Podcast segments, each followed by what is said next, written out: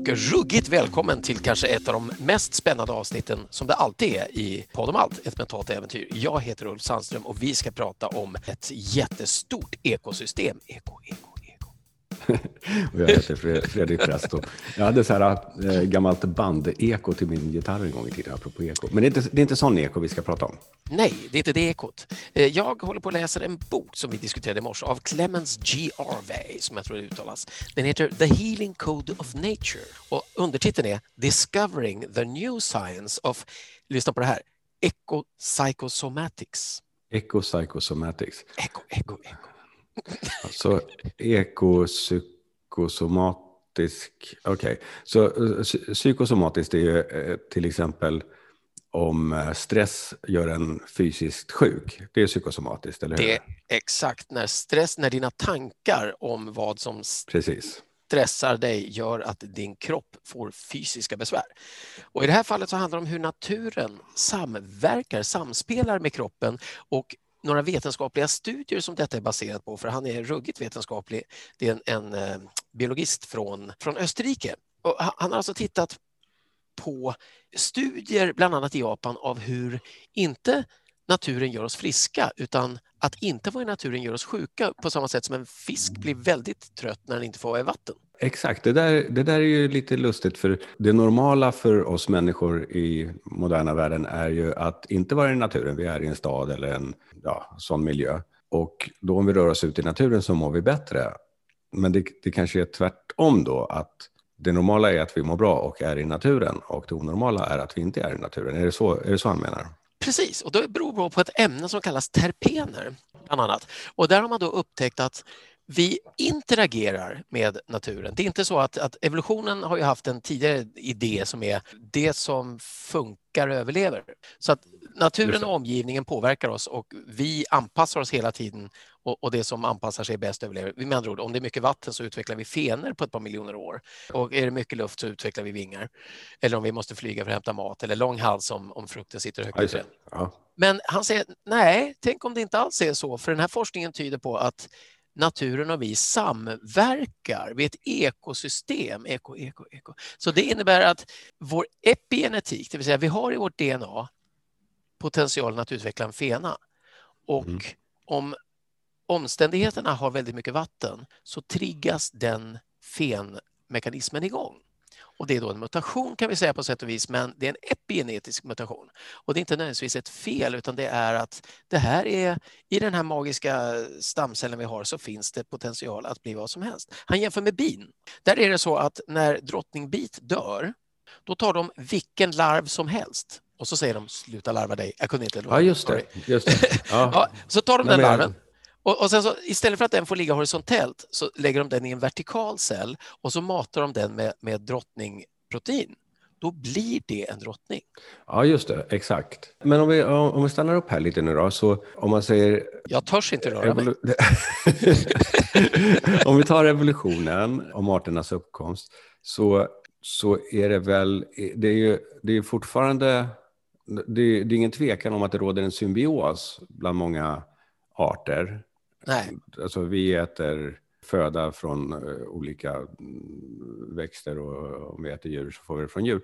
Så någon sorts symbios är det ju. Och så bajsar vi ut den och så blir det näring ja, precis. för nya växter att exakt, i. Exakt. Och det nu har inte jag läst faktiskt Darwin i original, men jag gissar att det inte finns någon motsatsverkan där, utan det är en anpassning tillsammans. Exakt.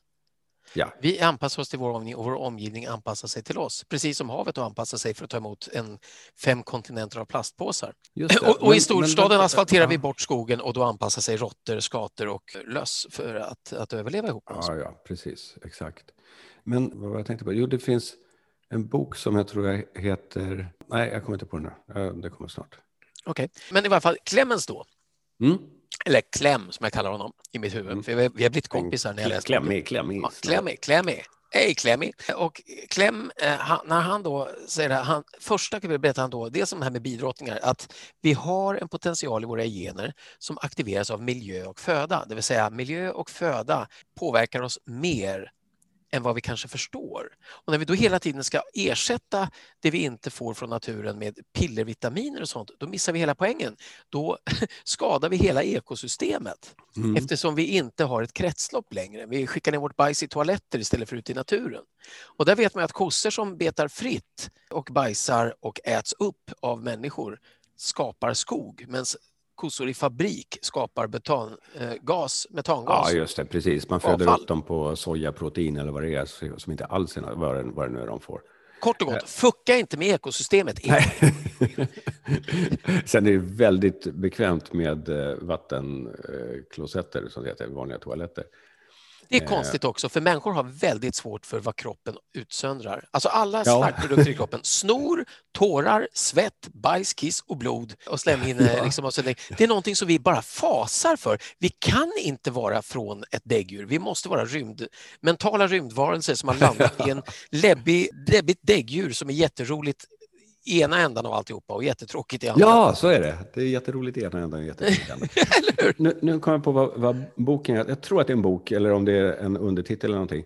Men det, det finns ju inom evolution så säger man survival of the fittest. Alltså de som, den här boken, får googla om det är en bok, heter Arrival of the fittest.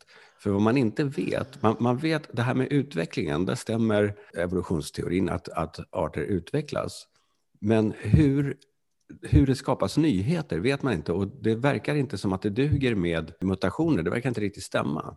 Ja, men han har en annan förklaring på detta, Clemens. Ja, men då vill jag höra den. Det, det, är det han har en förklaring på. Så den heter Arrival of the Fittest, Solving Evolution's Greatest Puzzle. Det vad han säger är att i vårt DNA... Heter den Arrival of the Fittest? Ja, ja, då, men då är det den boken jag tänker på i så fall. Ja, det är den boken du tänker på, men inte ja, den här. Inte den här heter Healing Code of Nature. Okay, Utan, ja. det, det, du trodde att det boken du tänkte på okay. hette, hette den. Okay. All right, problem solved. Jo, i The Healing Code of Nature så säger då Clemens, han säger då att inte evolutionen handlar om the fittest, för att det är inte den som är mest, mest lämpad som överlever, utan det är en symbios. Det är den Alltså det är ett samarbete mellan både naturen och alla varelser i denna natur och människan som en av alla pusselbitar. Så att vi påverkas lika mycket av vår miljö som vi påverkar miljön och det vet vi med mm. miljöförstöringen att vi gör. Så att jorden anpassar sig efter vårt behov av att bränna fossila bränslen. Vår, jorden anpassar sig efter vårt behov att kasta ut skit i havet. Eh, och, och mm. Anpassningen innebär att det som är naturligt minskar. För det naturliga tillståndet, om jorden får vara lämnad åt sig själv, är skog. Ja, just det. Och hav då, för hav är ju ja, skog och hav. större delen. Ja, ja, just det, men hav, ja. hav bildas inte. Hav är en vattenmängd som har varit samma hela tiden och som ja, det är sant. cirkulerar. Ja. Men skog bildas där du låter saker vara. Så, I Tjernobyl så blir det skog. I Mayaruinerna omvänds det av skog. När vi slutar fucka med naturen och eko, eko, ekosystemet så, så bildas skog och skogen bildar en krona, ett tak som håller de gaser som omges och skapas i samarbete mellan svampar, skog, förmultning, djur, exkrement. Allt detta som då återgår, precis som vatten dunstar och blir nytt vatten och regn, blir en slags gas som då kallas terpener som är som starkast 3 6 fot ovanför marken, det vill säga 1 2 meter ovanför marken. Vilket är där vår näsa befinner sig när vi går i skogen. Ja, och den här skogen i Japan, där hade de alltså, där har de infört något som kallas för skogsbad. Och det är inte det att du badar i en skog, utan det är att du går in i skogen och badar i skogens gaser. Ja, det, ja. Och vad, det, vad, vad de hade mätt i den här studien som var lite häpnadsväckande, det är att, att tillbringa ett dygn i en naturlig skog, och det är därför vi ska skydda urskog som innehåller ämnen ja, som inte har funnits på en miljon år. Ett dygn i en sån skog höjer alltså ditt immunförsvar med 40 procent. Och vet du hur länge effekten sitter i? Jag vet det, för du berättade för mig. Jag vet, det, är en retorisk, det är en retorisk fråga. Ska vi säga till de andra också? Ja. Ni får köpa eh, boken. En månad, eller hur? En månad. Det är, det, är, det är helt amazing faktiskt. Helt amazing. Och plötsligt så blir det då vettigt med kolonilott. Det blir vettigt med mm. landställe som man åker till på helgen om du vistas i naturen. Och vi vet ju att det finns mängder av vetenskapliga studier som säger att att vistas i naturen är bra för hälsan. Men nu finns det en förklaring som är bio, ke, kemibiologisk. Ja, just det. Exakt. Ja, det är jättefascinerande och eh, precis som vi sa i inledningen här, det, det kanske är så då att det faktiskt är det som är det naturliga. Vilket det ju är, det är inte, en stad är ju inte naturlig. Men att vi, att vi, så att säga, att vi blir sjuka av att inte vara i skogen snarare än att snarare än att vi blir friska av att vistas i den. Och, ja. och då kan man säga... Då, då, man säga, då, då är det friska det normala med andra ord? Ja, det friska är det normala. Och då, ytterligare då en tankegång som han väcker i boken, sen, beroende på vad man då vill landa i ett spektrum av vetenskap och flummighet eller tro. Mm. Och så länge man är klar över att när det inte finns vetenskap så är tro det enda du har. Det är tro som leder vetenskap, inte tvärtom. Det var tro Nej, som leder fram till vetenskap. Ja. Ett sätt att undersöka tro. Då, då säger han så här, ja, men om det nu skulle vara så att vi samverkar med skog och hav och vatten och de med oss, då påverkar vi miljön lika mycket som miljön påverkar oss, vilket stämmer med din och min modell av beteendekompassen till 100 procent. Ja, mm. Men också så är, så är det så att om, om det här påverkar varann, då kan man säga att en skog kanske är en organism sammanknuten med svampar, precis som vi är en organism med svampar i magen som får oss att överleva. På samma sätt kan det vara så att hela jorden är en organism.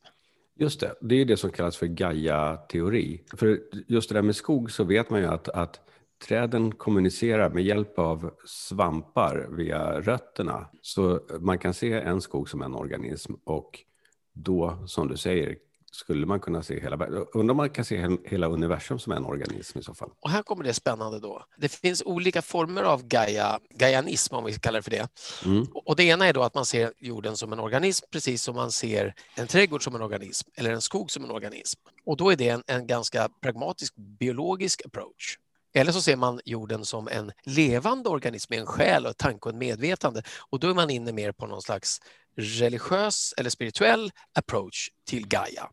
Just det, jag är vad han inte säger så att det finns, det fin så, så att, men, nej, men han jag säger tror att, att finns, båda synsätten finns. Ja, han säger att han, han lutar mer åt den här åt det vi kan se och förstå. Men menar, om man nu säger när man vistas ibland i naturen, då är det någon som har sagt att i naturen så är du en del av helheten och du är mindre och naturen är större.